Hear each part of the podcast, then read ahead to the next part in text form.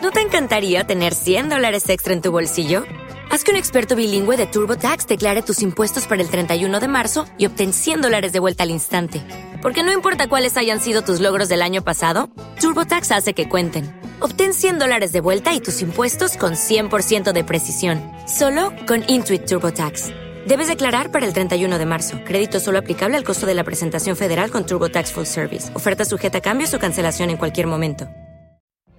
What if you could have a career where the opportunities are as vast as our nation, where it's not about mission statements, but a shared mission? At U.S. Customs and Border Protection, we go beyond to protect more than borders from ship to shore, air to ground. Cities to local communities, CBP agents and officers are keeping people safe. Join U.S. Customs and Border Protection and go beyond for something far greater than yourself. Learn more at cbp.gov/careers.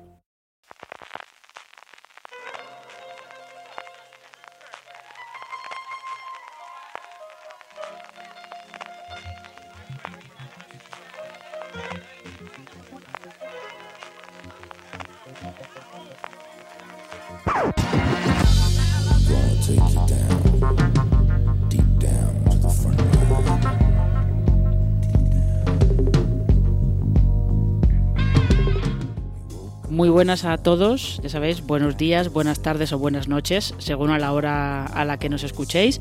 Bienvenidos a un nuevo eh, podcast de Gran Angular.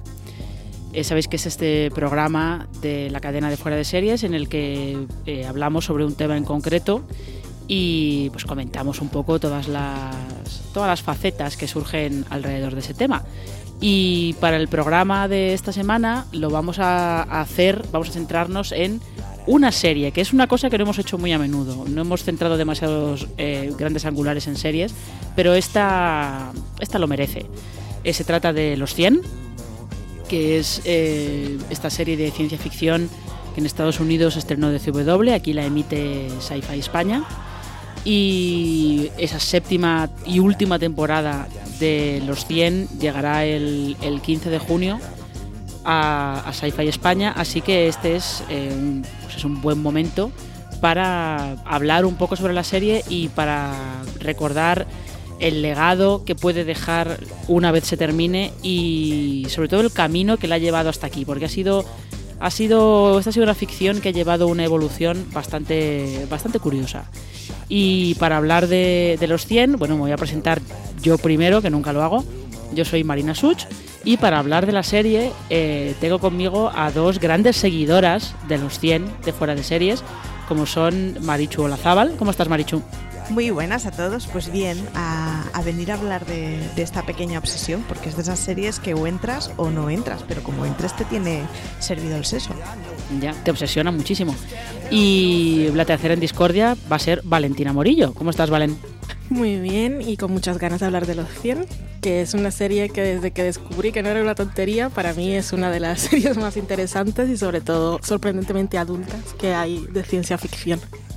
Sí, fíjate, eso que acaba de decir Valen, de que desde, que descubrí que no era una tontería, esto es, es muy curioso porque es algo, algo que podemos comentar de eh, cómo la percepción inicial que había sobre la serie pues marcó un poco que determinado público se acercara a ella y que otro público tardara mucho en, darle una oportunidad. Eh, este podcast, este gran angular, está, está patrocinado también por la, séptima temporada de los 100, que como digo se va a emitir en Sci-Fi España.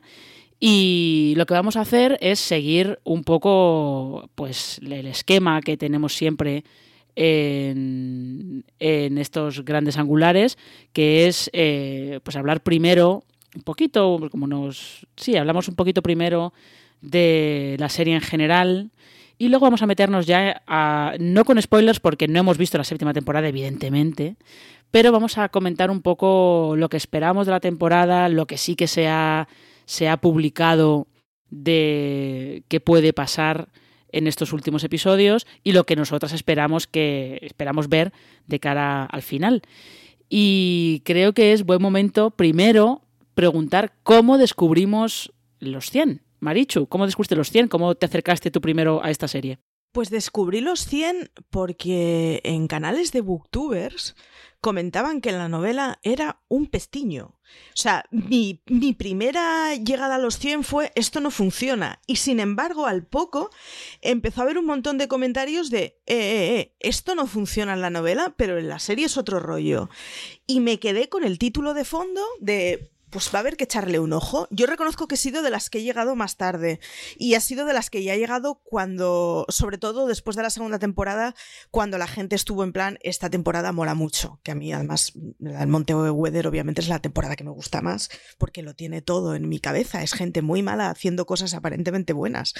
Y, y reconozco que llegué pues ya habiendo comido un montón de spoilers y habiéndome comido un montón de, no, no, esto te va a gustar, así que ya me metí en la serie pues en chapuzón sabiendo que iba a tener distintas temporadas, un montón de temporadas por delante, así que maravilloso. ¿Y tú, Valen? Yo llegué a los 100 cuando había comenzado la tercera temporada. Vi el primer episodio en su momento y bueno, cuando ves ese primer episodio es difícil decir, oh, esta serie va a ser buenísima, me voy a enganchar desde ahora y va a ser la mejor serie del mundo. O sea, cometí ese error de no seguirla viendo porque muy pronto en la primera temporada ya se ve bueno, ya muestra todo su potencial y ya en el tercer episodio te sorprende y te das cuenta que es una serie que no es lo que te imaginabas, con esos jovenzuelos que llegaban todos felices a la Tierra con musicote y lo primero que hacían era tirarse a, a un río, creo que era lo que era.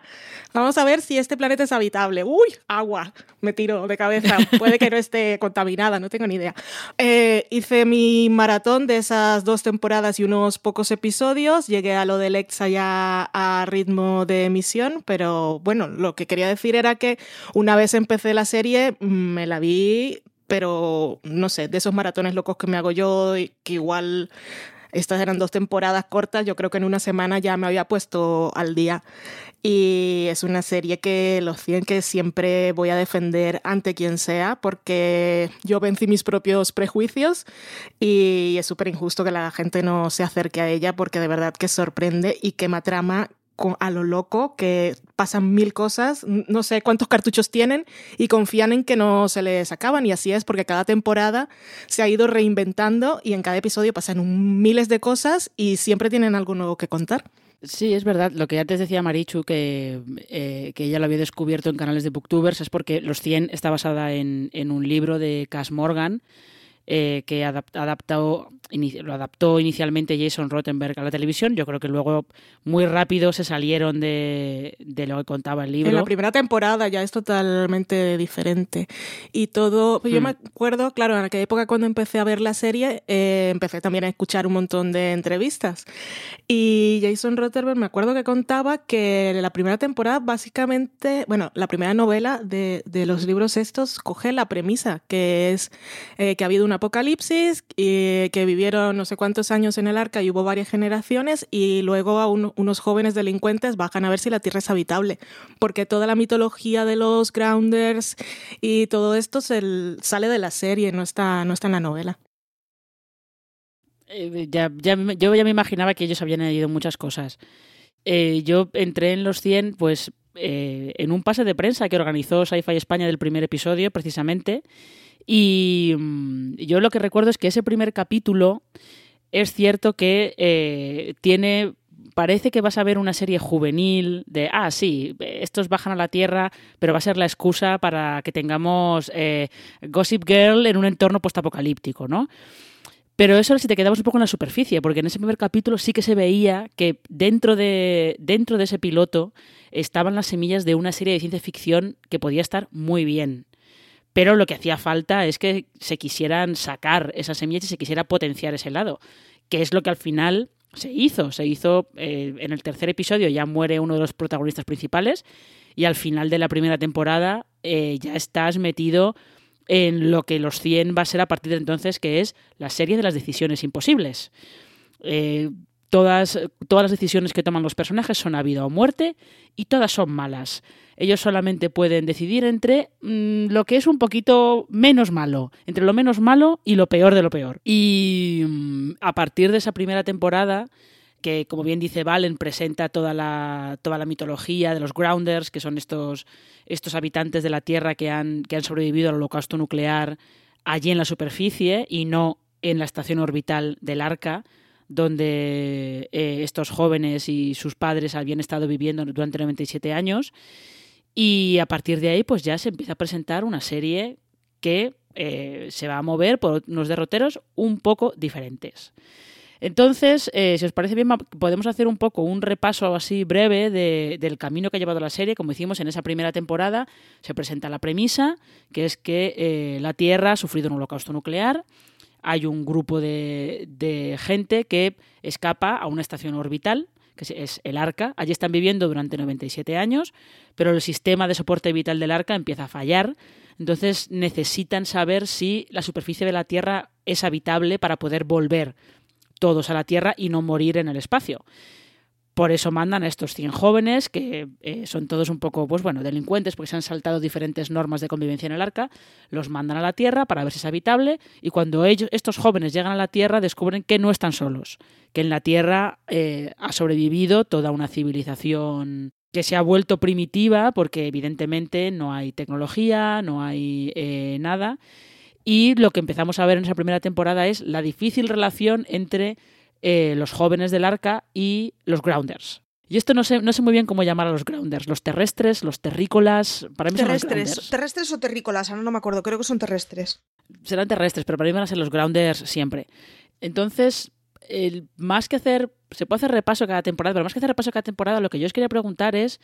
Eh, de toda eh, la evolución que ha tenido la serie de, ese, de esa primera parte de descubrimiento de que la Tierra no es como ellos esperaban, a luego la segunda temporada en la que descubrimos que hay otro grupo de personas que sobrevivieron al holocausto, esta vez encerrados en un búnker, a luego el salto que da en la tercera temporada a una cosa de ciencia ficción como un poquito más hard, con eh, la llama, la aparición de la llama y el, papel de los comandantes y todo eso de todas esas temporadas, porque luego ya a partir de la cuarta ya la cosa se mete en algo más de supervivencia muy a saco, de todas esas temporadas hay algo, no sé si de preguntaros cuál ha sido vuestra favorita o, o cómo veis la evolución de la serie en todas esas temporadas, si creéis que en algún momento estuvo, estuvo siempre a punto de saltar el tiburón. Marichu a mí una de las cosas que me gusta de los 100 es que sus temporadas están muy encapsuladas, es lo que tú decías, ¿no? De saltan de géneros distintos y saltan de temas distintos, así que te puede pasar que una temporada no esté hecha para ti y, hombre, te guste el, paquete general de, los 100, pero te cueste esa temporada concretamente y sin embargo saltes a la siguiente y te vuelvas un auténtico fanático de ella para mí el Monteweather es, o sea, es la, situación perfecta de, oh Dios mío, qué buenísima puede ser esta serie. Y sobre todo el Monteweather por, por los personajes que tienen, que es algo que se repite en Santum en la sexta temporada, eh, la cosa esa de buenos terroríficamente buenos. Y además es muy maravilloso, o sea, conforme avanzan las temporadas, me parece que es maravilloso el cómo describen el es que en una situación así mm, todo lo que hagas es mal. Lo que decías de, de, decisiones entre lo mal y lo peor, todo es mal y te vas a convertir en una mala persona, porque si quieres sobrevivir vas a tener que acabar con los que tienen los recursos que tú no los tienes. Para mí Monteweather es, es, es lo mejor que han podido hacer. Pero sin embargo, eh, a partir de entonces me parece que aunque haya historias que no me acaben de entusiasmar algunas de ellas, tienen ya muy cogido el punto de cuáles son las cosas en las que se manejan bien. El personaje de Lexa es brutal, el personaje de Yaja, o sea, me parece maravilloso. Es un tipo al que aborrezco terriblemente y que torturan durante un montón de temporadas, cosa que he disfrutado terriblemente todo el asunto de la llama me parece de, iba a decir complejidad, pero no es exactamente complejidad, pero sí de, de, de, tener una cosa meta de, bueno, algo que se va recorriendo a lo largo de la historia de los años de las civilizaciones de, y porque tienen un origen común, tiene cosas buenísimas y tiene de esas cosas que la, la alejan de la serie juvenil prototípica que se queda en, bueno, en, cuatro cosas que, que, se repiten hasta la saciedad. Creo que es serie muy madura y creo que, que es una serie que puede dar, o sea, puede tener un broche de lo más magnífico. Esto, esto de la llama es un poco. Eh, es que no recuerdo quién decía esto de eh, que una tecnología muy avanzada de la que tú no sabes nada puede parecer magia. Y es un poquito, Exacto. es un poquito eso, ¿no? Una, una, una mitología y una, como una, una religión que parte de una tecnología muy avanzada de la que ellos han perdido no saben cómo funciona, vamos, han, perdido eh, el libro de instrucciones, como quien dice. Eh, Valen, ¿cómo has visto tú la evolución de la evolución de, los 100? Sobre todo a partir de eso, de la segunda temporada. Pues muy bien, eh, esto que estamos hablando todo el tiempo de decisiones imposibles, recuerdo un momento en la cuarta temporada que Clark lo define genial, porque en uno de esos momentos para justificar que era la única opción que tenía, decía, única opción, por cierto, oxímoron, porque no he podido elegir, era lo único que me quedaba. Eh, algo nos ha demostrado los 100 desde el principio, es que, vale, partamos del punto que estos eran unos adolescentes, es una serie adolescente, son, tenían 16 años, han vivido todo el tiempo en una estación espacial, eh, no conocían nada y de repente los mandan a una misión y ellos tienen que enfrentarse a un montón de cosas para las que obviamente no estaban preparados y eso a mí me parece sorprendente. Una de las cosas que más me gusta a mí de los 100 antes de hablar de evolución es que es distopía, pero para mí es una distopía utópica en el sentido de que en los 100 siempre ha, ha, estado tan claro y es tan orgánico que no hay problemas de género, que nadie, cuestiona, nadie cuestionaba a Clark porque fuera una chica de 16 años, sino que ahí todos estaban en igualdad de condiciones y el que iba a ser líder tenía que demostrar por qué y a partir de ahí echarse el, el, el equipaje al hombro y cargar con todas las consecuencias. Pero no había ese tipo de problemas de, que tenemos en la vida real. Ni, y todo el espectro sexual, nada nunca se ha cuestionado. Y lo más importante es en una serie distópica, sobre todo en las, en las primeras temporadas con lo de los Grounders y los Reapers, en estos mundos en los que estás por la supervivencia y que todos tienen que encontrar la mejor forma de destruir al otro, porque todos son los otros para los demás, eh, nunca se usaba el, el abuso sexual como un arma como se usa en la vida real en las guerras. Y eso quiero dejarlo ya dicho porque es una de las cosas que más me gusta de los 100. Luego me sorprendió también mucho para que ya cuando empezó los 100 en 2014 eh, se empezó a popularizar, eh, cuando hablamos de las series volvió a salir lo del test de Bechdel eh, y los 100 es una cosa que siempre lo ha superado, pero de lejos porque teníamos escenas en las que había cinco mujeres, todas con nombre, todas con líneas temporales, con líneas temporales, con líneas de trama que eran importantes en la serie, tomando decisiones políticas pues, que iban a definir el, el futuro de la humanidad, que a mí eso me parece maravilloso. Ahora, evolución de la serie. La segunda temporada es, es espectacular. Sobre todo, es una cosa que ha hecho los 100 en cada temporada y es que los finales eh, de cada temporada te, te avanzan lo que va a pasar en la siguiente, que es un recurso que como cliffhanger es maravilloso, pero es que, claro, ese final de la primera temporada de los 100 en el que ya vemos esa Vemos a Clark que está en, lo del Monte Weather, bueno, está en esa habitación blanca, es un poco, yo la equiparo y que no se me ofenda nadie al final de la primera temporada de, de Perdidos, o sea, es el mismo nivel. Y segunda temporada es fantástica, ya te presentan los personajes más importantes que van a tener en la, en la tercera. La tercera puede que nos guste menos por muchas razones, principalmente por lo de Letza y Pike, que era un personaje insoportable y todas esas cosas, pero también es una serie, es una temporada muy política. Y aparte de cosas de ciencia ficción que se van introduciendo, que ahí tenemos lo de Ali, toda la inteligencia artificial y simulaciones que ahora están tan de moda, en las, en las series de este 2020, ya lo veíamos en, en los 100, que se introducen muchísimas, muchísimos elementos de ciencia ficción, pero también, también de política y de estrategia, de guerra. Eh, es impresionante. Y como pasan tantas cosas todo el tiempo, que parece que no tienes tiempo de analizar exactamente todo lo que es capaz de, de dar la serie, pero cuando la miras en retrospectiva, hay que, hay que aplaudir. Ah, puede haber tenido momentos más bajos, como decía Marichu, también depende mucho de en qué se enfoque cada temporada, qué personajes tengan más, más relevancia en esas temporadas, que te guste más o menos, pero a nivel de estructuras de cada año y de saberse reinventar, los 100 lo ha hecho de 10 siempre. Es que, es que yo creo que ahí los 100 ha llevado, siempre ha funcionado muy, muy, muy según las normas muy tradicionales de la televisión en abierto en Estados Unidos, que es que eh, tú las temporadas las tienes que cerrar, presentas una historia al principio de la temporada y al final de la temporada tienes que cerrarla. Más que nada porque siempre te queda la duda de igual no vuelvo el año que viene. Entonces, eh, lo que he estado contando tengo que cerrarlo. Lo que pasa es que los 100 lo cerraban, lo cerraban además... Eh, eh, siempre lo cerraban de una manera como muy por todo lo alto, con algo bastante explosivo, y luego te dejaban esa puertecita a la siguiente temporada.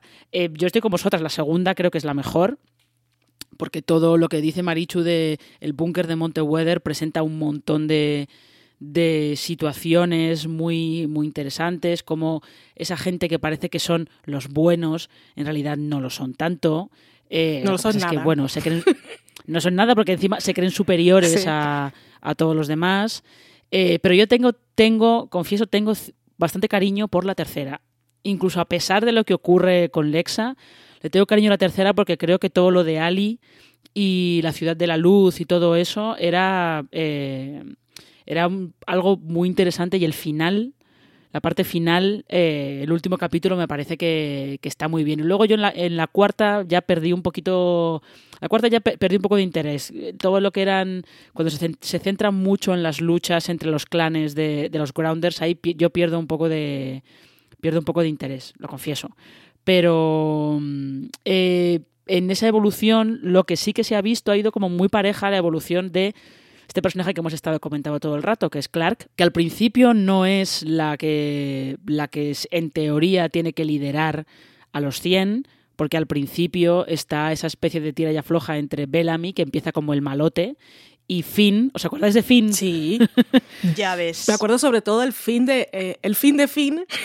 el final de Finn. El fin de Finn. Es impresionante, pero sobre todo para Clark, que es una de esas, creo que es, eh, si es en la primera temporada, ¿no? No, en la segunda. En la segunda, en la segunda, cuando, claro, tiene que sacrificarlo, tiene que entregarlo a los enemigos para que ellos eh, puedan vengarse y un poco dar ahí el, camino a la paz, porque él, si, bueno, si recordáis, eh, hay una, él estaba un poco, claro, aquí todos pueden, pueden tener síndrome de, estrés postraumático y, y él representa muy bien alguna, algo que se ha visto siempre en los veteranos de guerra. Estamos aquí hablando que parece que estoy haciendo un poco superficial el tema, pero no. Y lo que hace es matar indiscriminadamente a niños y los enemigos dicen, a ver, ¿qué ha pasado aquí? Esta persona tiene que responder por sus actos. Y entonces Clark decide, pues vale, vuestro, pero eh, su acto de misericordia es clavarle una, un navajazo y matarlo antes de que los otros lo torturen uh, salvajemente. Eh, Clark para mí, yo sé que em, hay gente, tiene un poco el síndrome de la, heroína o, lo, bueno, o los héroes de, de, cualquier historia, pero sobre todo las heroínas, un poco Buffy que tiene que eh, sacrificarse y ser un poco eh, cargar con el peso de la humanidad a veces en solitario y tomar decisiones complicadas. Y es un personaje al que yo quiero mucho y respeto porque digo, yo ni con 16 años ni, ni cuando tenga 60 voy a ser capaz de tener la fortaleza de tomar decisiones como esa. Yo reconozco que a, mí, o sea, eh, la dinámica Clark Finn me daba una pereza terrible. Las historias de amor. es que era, era, era, muy lo de siempre. Clark Finn era, era lo típico de, vale, sé por dónde vais. Exacto. Y Clark, yo le tenía un poco de paquete de ya está la niña mona, lista, buena, que va a liderarlos a todos y en el camino de la luz y la bondad.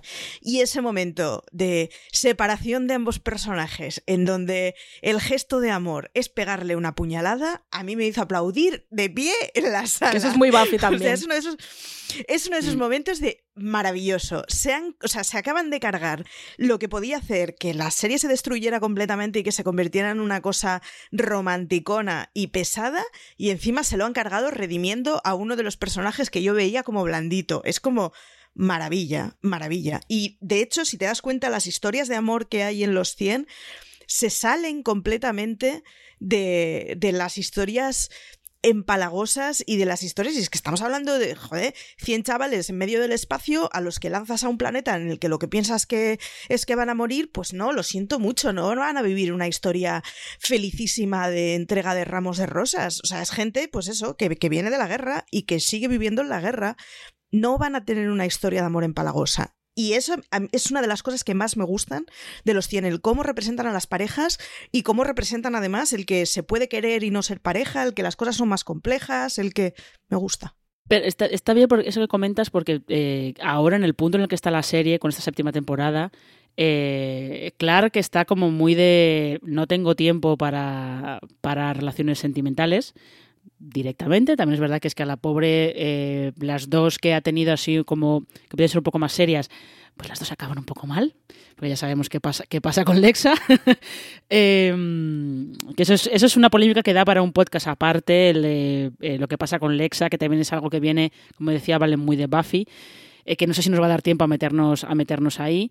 pero que es curioso porque la relación sentimental más estable es la de los supuestos malos, que son Murphy y, la otra chica, Grounder, que ahora no recuerdo su nombre, que son dos supervivientes natos y que por eso siguen juntos. Emory.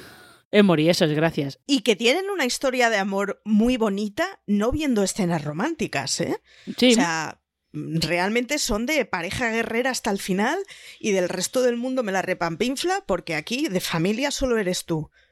Me parece una maravilla. Y, y son dos tipos que hacen cosas muy cuestionables, pero es que es, bueno, es que estás donde estás. Exactamente, estás, estás donde estás, que es también un poco lo que comentaba Valen, que es una serie que no tiene el Clark, por ejemplo, se presenta en la segunda temporada como abiertamente bisexual, nadie lo juzga, porque eh, creo que lo han dicho en muchas entrevistas, es que esta gente está muy ocupada sobreviviendo como para estar discriminándose por esas cosas, no tienen tiempo para eso. Pero ahora que hemos hablado un poco de lo que más nos gusta, de lo que hemos visto hasta ahora, creo que es el momento de eh, hablar de por dónde creemos que va a ir esta, esta séptima temporada, sobre todo porque la serie, a partir de la quinta temporada, se reinventa de una manera muy, muy notable.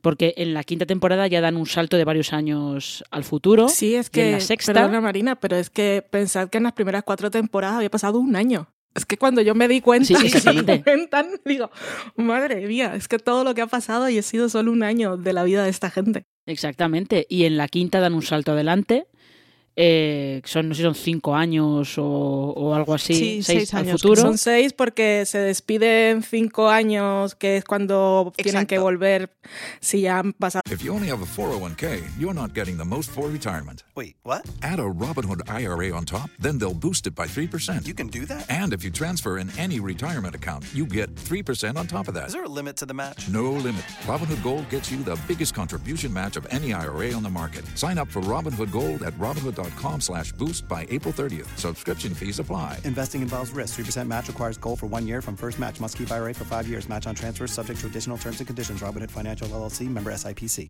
Todos los efectos de la radiación y Clark está un año por ahí dando vueltas con Maddie. Es verdad, ella sola. Y en la sexta dan otro salto de Muchos. más de un siglo sí. al futuro porque directamente se van a otro planeta. Y ahí es donde nos encontramos ahora, en esa eh, nueva reinvención de la serie, justo para llegar al final, en un planeta nuevo, en el que sin embargo se reproducen un poco algunos conflictos que estaban en la Tierra, entre esos grupos de, de supervivientes que pues unos se manejan por la, mucho por la religión, por la religión de, de unos tipos, los Prime, que se parecen un poquito a los comandantes, la verdad. Eh, otros son un poco más primitivos, entre comillas. Eh, para esta séptima temporada, o a vosotros encontraros, vosotras encontraros otra vez que la serie iba a ir otra vez sobre estos conflictos entre los grupos. ¿Qué, qué, qué os parece? Porque yo ahí, ahí, confieso que es donde estoy un poco, entiendo por qué, por qué ocurre, pero ahí yo estoy un poco cansada de, de que estén siempre dando vueltas a diferentes grupos que se llevan fatal y que lo que quieren es matarse entre ellos. Bueno, en las séptimas yo creo que sobre todo tenemos el, componente de la anomalía y el que no sabemos eh, Hope y su madre qué es lo que ha pasado durante todo este tiempo, pero sí parece que han pasado unos cuantos años al menos en la anomalía. Eh, nos puede dar una cosa que vuelva a ser un poco más de ciencia ficción durilla. Ya veremos. Yo es que reconozco que a mí la secta con, o sea, la sexta con el rollo de Sanctum me ha gustado mucho, pero porque el rollo civilizaciones perversas de apariencia bondadosa me va muchísimo.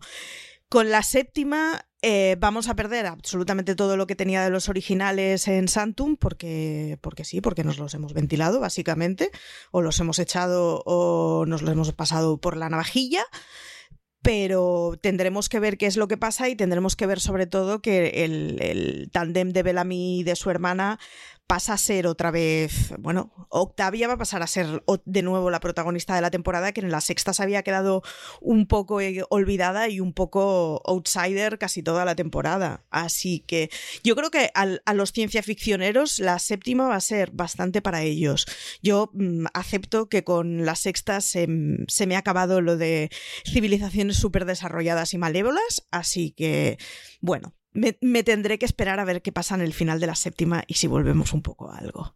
Es que, eh, eh, Valen, Octavia es un poco como el otro gran personaje de la serie, porque hemos hablado de la evolución de Clark hasta convertirse en la líder a la que, a la que todo el mundo sigue, pero es que lo de Octavia ha sido eh, un desarrollo muy notable, porque pasa de ser esa chica así un poco, no sé decir atolondrada del principio, a una guerrera de tomo y lomo dispuesta a literalmente a todo con tal de sobrevivir ella y de salvar a su hermano. Es que es el otro gran personaje de la serie, desde luego, y su, su viaje es de bueno, uno de los momentos que más me gusta a mí es en la quinta temporada cuando eh, nos cuentan que Clark, para cuando estaba con Maddie, le, le hizo como un cómic, le hizo toda una novela gráfica y era historia oral también, contando toda la historia de la humanidad tal como ella la conocía y en esa historia Octavia eh, pues era, era una heroína. Y es que si recordamos eh, ella, la historia de ella cuando estaban viviendo en el arca, en el espacio, pues era la, que menos sabía de todos porque ella vivía encerrada en el sótano, que la, tenía, la tenían oculta, o sea que si ellos, si todos los demás eh, de los 100 que bajaron por primera vez a la Tierra no tenían experiencia vital de nada, ella era la que menos tenía, era una chica totalmente inocente, no sabía nada de la vida, eh, vivía en su mundo de fantasía y de repente llega aquí y ella hace un viaje diferente al de todos porque como no se sentía parte de no se sentía de ningún sitio, no tenía una identidad, eh, soy de los Sky Crew y como no, pues es un nombre que les dieron luego, pero no soy de la gente que ha vivido en el arca y llego aquí tampoco me siento parte del grupo y conoce a los grounders eh, y ahí aprende, aprende toda la cultura, aprende el idioma, aprende a luchar, eh, luego tiene aquella historia trágica con Lincoln, eh, allí encuentra pues, pues su familia y una identidad y luego todo el viaje que ha tenido, porque es que cuando nos cuentan lo que pasó realmente en, en el búnker en esos cinco años, porque los que estaban arriba, vale, tenían problemas porque la comida era mala, pues muy bien. Eh, Clark se sentía sola, no sabía si iba a se sentía sola de la gente que había conocido siempre, pero tenía a Maddie, que era, era, ella actuaba como su madre y tenía una compañía. Pero la gente que vivió encerrada bajo tierra en ese búnker la pasó terrible y y la imagen que teníamos de Octavia era que se sentía un poco mm, rey, reina de Roma y que tenía unos gladiadores ahí para su servicio y que se mataran para su disfrute. Y cuando nos cuentan era que llegó el momento en que se estaban acabando todos los recursos y tenían que pasar a comer carne humana y que eso la traumatizó porque ella era la que tenía que tomar la decisión, aunque fue Ávila que la presionó. A mí eso me pareció súper traumático. Claro, ella un viaje de, locura luego y de redención, pero cuando piensas todo lo que le ha pasado a Octavia, lo que ha conseguido y que eh, pueda tener ese viaje de redención ahora que empezó un poco en la sexta temporada y que seguramente va a tener en la séptima, pues yo estoy muy contenta y de, ella espero muchísimo en esta séptima temporada. Es muy traumático, pero además, no olvidemos, o sea, es la única que guarda memoria, ¿eh? Es la única que no puede evitar sentir tener, o sea, seguir teniendo odio hacia Yaja. Y una cosa que no he acabado de entender nunca es cómo los 100 aceptan de buen grado la visita de, de la gente de la estación. Es como, colegas, que nos habéis mandado a morir. Pero es que lo único que hacía que nos mandarais a morir era que éramos menores de edad, porque a los otros directamente los flotabais. El que Octavia haya mantenido la ira, haya mantenido el rencor y haya mantenido el mira, perdona, pero vosotros no sois mi sociedad porque me habéis hecho vivir escondida y cuando me habéis pillado lo que me habéis hecho ha sido condenarme. A mí ha sido una cosa de rabia de fondo que ha tenido siempre Octavia que me gusta mucho y me gusta mucho que le motive esa cosa de, mm, pues no, pues yo hasta que me encontré con Lincoln, a mí nadie me quería, no por obligación familiar, sino por, por voluntad propia.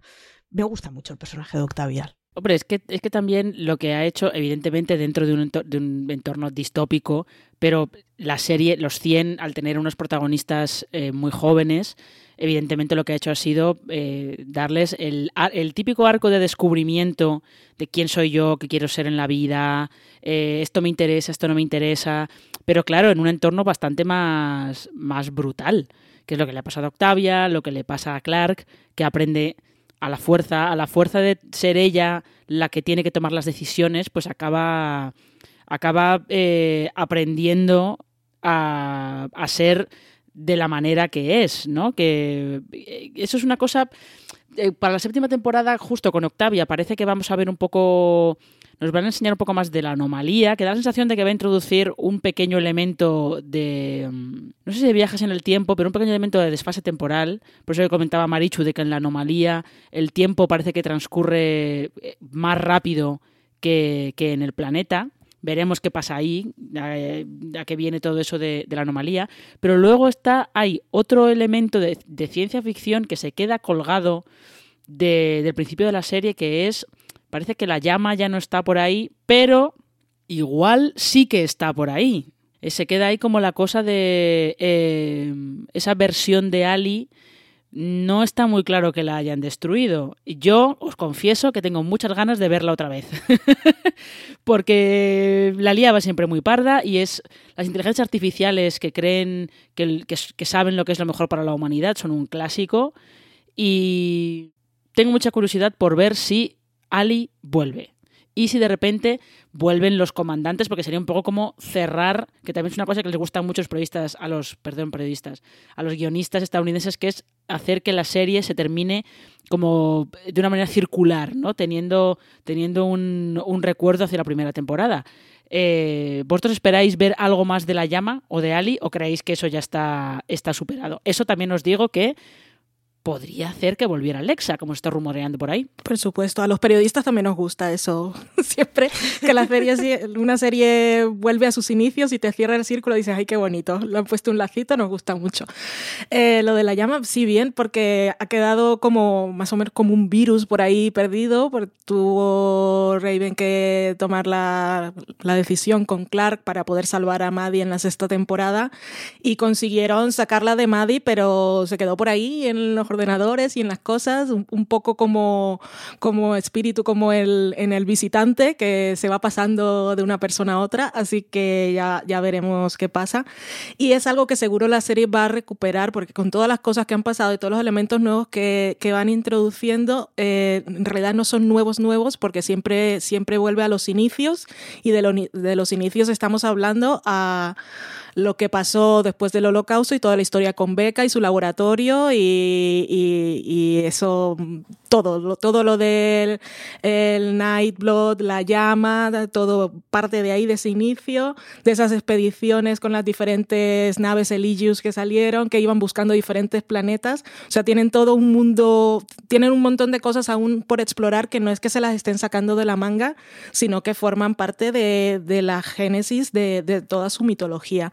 Así que la llama, la llama la The Flame, sí quiero volver a verla. Eh, pero también me gustaría, como tú dices, que volver a ver a Ali o al resto de comandantes, porque una cosa que sí tuvo la sexta temporada es que ese, ese comandante, el Dark Commander, era como muy unidimensional. Era muy malo, no lo conocíamos de antes y era Mm, no, no, no fue la mejor forma de, de explorarlo porque Maddie era un personaje nuevo y este también era nuevo, entonces era un poco, mm, no sé, no, no daba todo de sí. Pero si deja la puerta abierta para que venga todo lo, todas las demás conciencias que hay ahí cargadas, es algo que me interesa mucho. Y lo de la anomalía a mí me tiene súper intrigada. Como tú decías, viajes en el tiempo, a, no sé, eh, ¿cómo se llaman? Eh, agujeros de gusano. Em, es, es, como un portal interdimensional que no sabemos si es a esos otros planetas que, que están por descubrir, que siempre se están mencionando, que es de lo que dicen también que por qué podría volver Lexa, que lo, publicó precisamente la página de Sci-Fi España, la teoría que había de que por los tatuajes que tenía Alexa, en los que se veía un poco lo que sería la representación de la anomalía, los otros planetas de los que estuvo hablando Russell, eh, como que todo ha estado ahí presente de alguna manera y nos están dando señales de que pueda volver y que las conciencias estas no hayan sido aniquiladas y borradas totalmente, deja esa puerta abierta y yo le doy la bienvenida siempre a que vuelva Alexa de alguna manera. Em, sobre, aunque sea en la cabeza de Clark, que eso también está bien y que es muy Dollhouse, por cierto, pues me gusta. Bueno, pero puede, pero puede estar bien porque al fin y al cabo Clark aprende gran parte de, de su estilo de liderazgo, es como una mezcla porque lo va aprendiendo por ella misma, por, eh, por Abby y por Lexa, por las cosas que, le enseña Lexa. Así que, eh, Marichu, ¿tú cómo ves esto de, la llama y, de que pueda aparecer Ali otra vez? Habiendo sido una historia que la de la llama nos lleva acompañando muchas temporadas, de una u otra forma, pero mm, toda la historia de Ali, la, inteligencia artificial, etcétera, mm, ha sido una cosa que la han ido recuperando siempre. Yo doy por sentado que la séptima temporada se va a centrar en eso, de hecho. Llamémosle de otra forma, eh, pero que va a traer a Ali, que vamos a estar hablando de cuáles son, o sea, el por qué Octavia tiene esos tatuajes en la espalda. El, bueno, no nos olvidemos de Octavia, en realidad lo que sabemos es que le han apuñalado, ella ha dicho algo así como tienes, ya está el trabajo hecho y se ha desintegrado. Es decir, mm, presupongo que está en la anomalía y que la vamos a ver durante toda la temporada, pero que ya e, el final de la sexta temporada, de hecho, ya fue un poco extraño y un poco matando a Octavia. Si vamos a poder. Si vamos a poder ver a Octavia más allá durante la séptima temporada, eh, yo quiero entender que es meter la patita a recuperar a mucha gente que morir, morir, pues parece que se ha muerto, pero... Pero no estaban de barranda.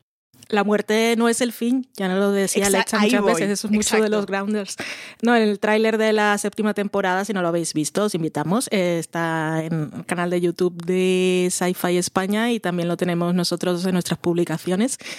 Y podemos ver a Octavia, está, está por ahí, está, no sabemos dónde y todo eso me hace mucha ilusión volver a, esas cosas de ciencia ficción, porque como decíamos, la sexta temporada fue un poco, fue un poco así, porque sí que podía recuperar un poco o repetir un poco patrones que ya de dinámicas entre grupos que habíamos visto, aunque toda la parte de, de Clark y, ay, ¿cómo se llamaba la, la chica de los, de los primer? Que se quedaban ellas conectadas en, en, la cabeza. Eso fue, eso fue fantástico, pero también nos permitió recuperar un montón de cosas del pasado o de las memorias de Clark, de todo lo que había vivido. Y, pero como eran personajes nuevos, eh, costaba, costaba un poco volver a repetir todo eso con un montón de personajes que igual no interesaban tanto, sobre todo el hijo de Monty, que tiene poco carisma y nos importaba poco, bueno, a mí me importaba poco, pero toda la parte de, de, Clark y el viaje de Octavia, Indra, que es un personaje que me gusta muchísimo, y Octavia, eh, gracias a esos personajes con los que hemos estado todo el tiempo, todo aquello pues lo podemos relativizar un poco, pero para esta séptima temporada, los que quedan y todas esas luchas de clanes que quedan, lo que falta es encontrar eh, entre todos, están todos tan divididos que tienen que encontrar un enemigo común. El enemigo común ya sabemos Mm, tendrá que ver algo con la anomalía y recuperar a Octavia y descubrir todos esos misterios y, ver si la humanidad al final consigue sobrevivir una vez más, si vale la pena y en dónde van a seguir viviendo. Es, un poco, al final, el tema, el tema de, que ha estado siempre tratando los 100 es eso que decía eh, el almirante Adama en Battlestar Galáctica, que es que no vale con sobrevivir, sino que hay que merecerlo hay que merecer sobrevivir. Entonces, eh, sí, yo tengo mucha curiosidad por ver justo eso, cómo se, cómo se une la anomalía con eh, toda la mitología que tenían los comandantes, que es, ya lo hemos comentado antes, era una mitología que en realidad venía, era como una evolución de la tecnología que había desarrollado eh, Beca. Sí, yo sí que creo que va a ser también un cierre muy circular, que vamos a enterarnos de, de cosas del pasado para cerrar la serie. Pero bueno, veremos. Eh, lo que sí estamos llegando es al final de este gran angular, pero antes de despedirnos, sí que quiero que vosotras eh, me contéis por qué creéis que hay que ver los 100. Marichu. iba a decir que porque es droga de la buena. Eh, es, de esas, es de esas series que que si te engancha te puede tener, lo que decía Valen, en una semana me había visto las dos primeras temporadas. Tiene suficiente complejidad, suficiente mundo hecho y suficiente recursividad, pese a que se reinventa constantemente, como para que no gaste tramas y sin embargo estés permanentemente volviendo a lo que ya has visto. De alguna manera es una serie que puedes ver sin, pues, vi el año pasado, se me olvidó todo lo que he visto y, quiero volver a verla, pero no me acuerdo de nada. No pasa nada, constantemente van a referenciar a cosas del pasado, pero te están metiendo una, una temporada nueva con una trama completamente nueva y con un entorno nuevo en el que constantemente van a sacar a flote cosas de lo que ha pasado, pero que todo lo que te va a venir en realidad es, es novedoso. Y a mí es, ese me parece el componente más adictivo de los 100. Es perfectamente maratoneable y sin embargo está encapsulado en el tiempo como para que, bueno, pues puedas pasar una temporada tras otra sin problema y haya espera y no te pierdas. Drogalina de la buena. ¿Valen? Bueno, Los 100 es una serie de ciencia ficción, ciencia ficción eh, que trata mucho temas políticos y de estrategia, tiene elementos de ciencia ficción dura y serie de supervivencia también, eh, pero sobre todo, tal como decía Marichu, también es una serie que es muy entretenida. O sea, aparte de que te pueda introducir miles de elementos diferentes y que la mitología sea muy rica y que cada vez te va demostrando que se puede ampliar más eh, en todas esas el sistema de creencias que tiene cada uno de los grupos o de los clanes que hay en la serie. Em, mm, siempre, siempre, siempre te entretiene, a pesar de, que se pueda poner muy, muy complicada. Pero lo que más me gusta de la serie es algo que ya hemos comentado varias veces, pero es que vale la pena destacar, es que no, no tiene reparos en poner a sus personajes en situaciones límites, pero constantemente. Y eso de que tengan que tomar decisiones que son muy difíciles no es solo por algo eh, con un espíritu efectista, sino que eh, es todos esos dilemas, esos errores y esas cosas, no lo olvida la serie, no lo olvida el personaje que, que se ha visto en la situación y tampoco lo olvidan los personajes que están a su alrededor. Por lo tanto, siempre tienen que estar afrontando consecuencias eh, y dando la cara, porque tiene un carácter acumulativo, que es una de las cosas que, que, que hace que la serie sea mucho más interesante y, y, más compleja, porque va mucho más allá de la mera supervivencia y de la amenaza que hay en cada temporada, y es que tienen, o sea, cuando dice, decimos esto de que vas con la mochila muy pesada, la mochila de estos personajes es, es impresionante, pero es que además es como transparente, porque todos saben qué, qué es lo que llevan a cuesta y aún así, a pesar de los rencores que puedan tener por las decisiones que ha tomado uno que ha afectado a otro en un momento concreto, siempre tienen que encontrar la forma de trabajar juntos, que eso también es muy interesante. Sí, yo estoy con vosotras. Eh, a mí sobre todo lo que más me interesa de los 100 es eh, un poco lo que ha comentado Valen, que es una serie que no solo lleva a los personajes al límite, sino que eh, por esa estructura que tiene de presentarte un, conflicto al principio de la temporada y resolverlo, resolverlo al final, lo que hace es llevarlo a sus últimas consecuencias.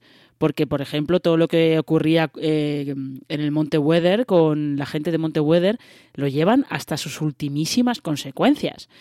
Con lo cual, eh, eso demuestra pues cierta eh, valentía, inconsciencia, atrevimiento por parte de la serie, no lo sé, todo a la vez. Pero lo que ellos desde luego intentan siempre es eh, que no te aburras, que te entretengas, que a estos personajes les pasen cosas que los hagan evolucionar y que los hagan crecer, pero que al mismo tiempo, pues eso, a ti te hagan, te hagan pasar un buen rato. Y, creo que es el, mejor resumen que, se puede hacer de la serie. Así que eh, sí que queríamos eh, recordaros que esta séptima temporada de, Los 100 se estrena el 15 de junio en, en España a las 10 de la noche. Se va a estrenar con, un episodio doble. Y luego, eh, después de la emisión, los capítulos van a estar disponibles en, los servicios de vídeo bajo demanda de las operadoras durante 30 días. Para que no os encantéis y podáis seguir la temporada a ritmo de emisión. Así que yo creo que, eh, bueno, que con esto no está todo dicho sobre los 100, porque ya digo que se pueden hablar de muchas cosas y el melón del Lexa lo hemos dejado sin abrir porque da para otro podcast. Pero, en fin, sí que quería eh, daros las gracias por estar en este, en este gran angular sobre, sobre los 100 conmigo. Eh, y sí que quería haceros una última pregunta antes de despedir, que es, ¿qué legado creéis que va a dejar esta serie? Eh, yo creo que es una serie que habrá acostumbrado a mucho público a ver cosas de ciencia ficción duras la que no se habrían acercado de otra manera. Creo que en ese sentido, o sea, ha hecho una palanca de entrada con un montón de público joven y no tan joven que no se hubiera acercado a, unas historias de ciencia ficción más clásicas o más duras y que sin embargo ahora han entrado por la puerta grande y sin ningún tipo de rubor. Así que creo que puede dar una oportunidad muy buena para que se lleven a la pantalla títulos que bueno, que antes iba a costar más.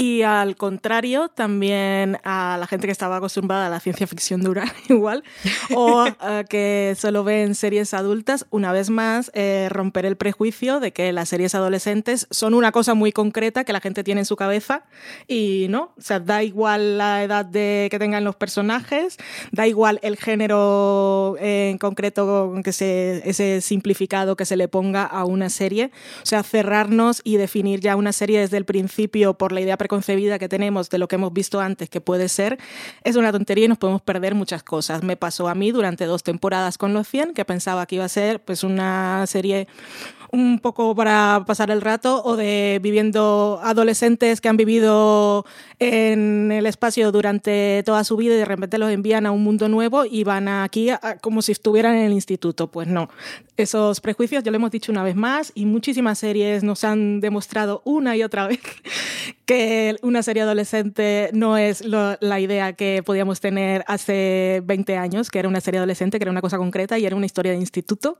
Y es que la gente que aún nos, nos sí conocéis y habéis llegado aquí, bueno, claro, supongo que son más personas ya que están decididas a ver la séptima temporada, pero si conocéis personas que aún no se han decidido a ver los 100 porque, porque tienen esos prejuicios que tuve yo alguna vez, pues mm, tenéis todo, habéis visto la serie y tenéis todos los argumentos para, para convencerlos de que merece una oportunidad, porque es que no, no es una cosa que decimos por decir, es realmente una de las series de ciencia ficción más interesantes que se han producido y más complejas que se han producido en, en los últimos años. Pues ahí lo tenéis y de las más atrevidas también.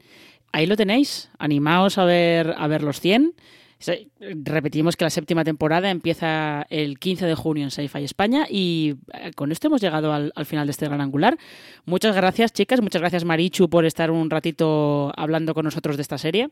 Nada, a ti por pastorearnos y ha sido un gustazo. Y Valentina también, muchas gracias por, por dedicarnos un, un momento de un poco de tu tiempo para hablar de los 100. Muchas gracias a vosotras y a todos los que nos escuchan y como me gustaría que Octavia vuelva diciendo We're back, bitches, como decía en ese primer episodio. Ese es un círculo que no sé si va a dar el tono de la serie, pero que me gustaría que se lo necesitamos. Y mientras tanto, pues lo otro es una de las grandes frases de la serie, el May we meet again, que es que nos deja, nos deja toda la mitología se nos ha incrustado en nuestro interior, en nuestro ADN. Exactamente, sí. Y ya sabéis que en la web tenemos más contenido sobre los 100. Tenemos mucho contenido sobre los 100, de hecho, sobre las anteriores temporadas. Eh, también tenemos eh, contenido, alguna previa sobre esta séptima temporada. Tenemos un tema sobre por qué la segunda temporada eh, es un poco el estándar de calidad que, que, ha tenido siempre la serie. Y podéis escuchar más podcasts de la cadena de fuera de series en vuestro reproductor de confianza, buscando fuera de series. nos podéis encontrar en iTunes, en Spotify, en Evox, en, el reproductor que utilicéis para buscar, para escuchar podcast. Y nada más. Nos despedimos hasta un próximo Gran Angular. Ya sabéis que podéis encontrar más información y artículos en fuera de series.com. Y como dirían efectivamente en los 100, que nos volvamos a encontrar o hasta que nos volvamos a encontrar. うん。